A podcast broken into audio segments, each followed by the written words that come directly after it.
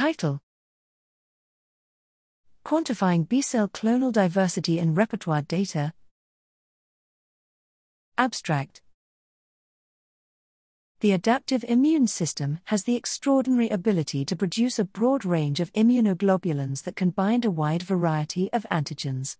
During adaptive immune responses, activated B cells proliferate and undergo somatic hypermutation in their B cell receptor, BCR, genes, resulting in clonal groups of diversified B cells that can be related back to a common ancestor.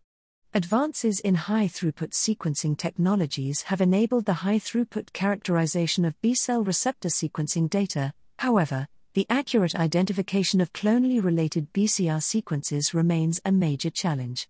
In this study, we compare three different clone identification methods on both simulated and experimental data and investigate their impact on the characterization of B cell diversity.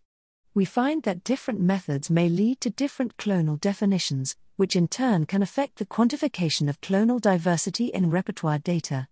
Interestingly, we find the Shannon entropy to be overall the most robust diversity index in regard to different clonal identification.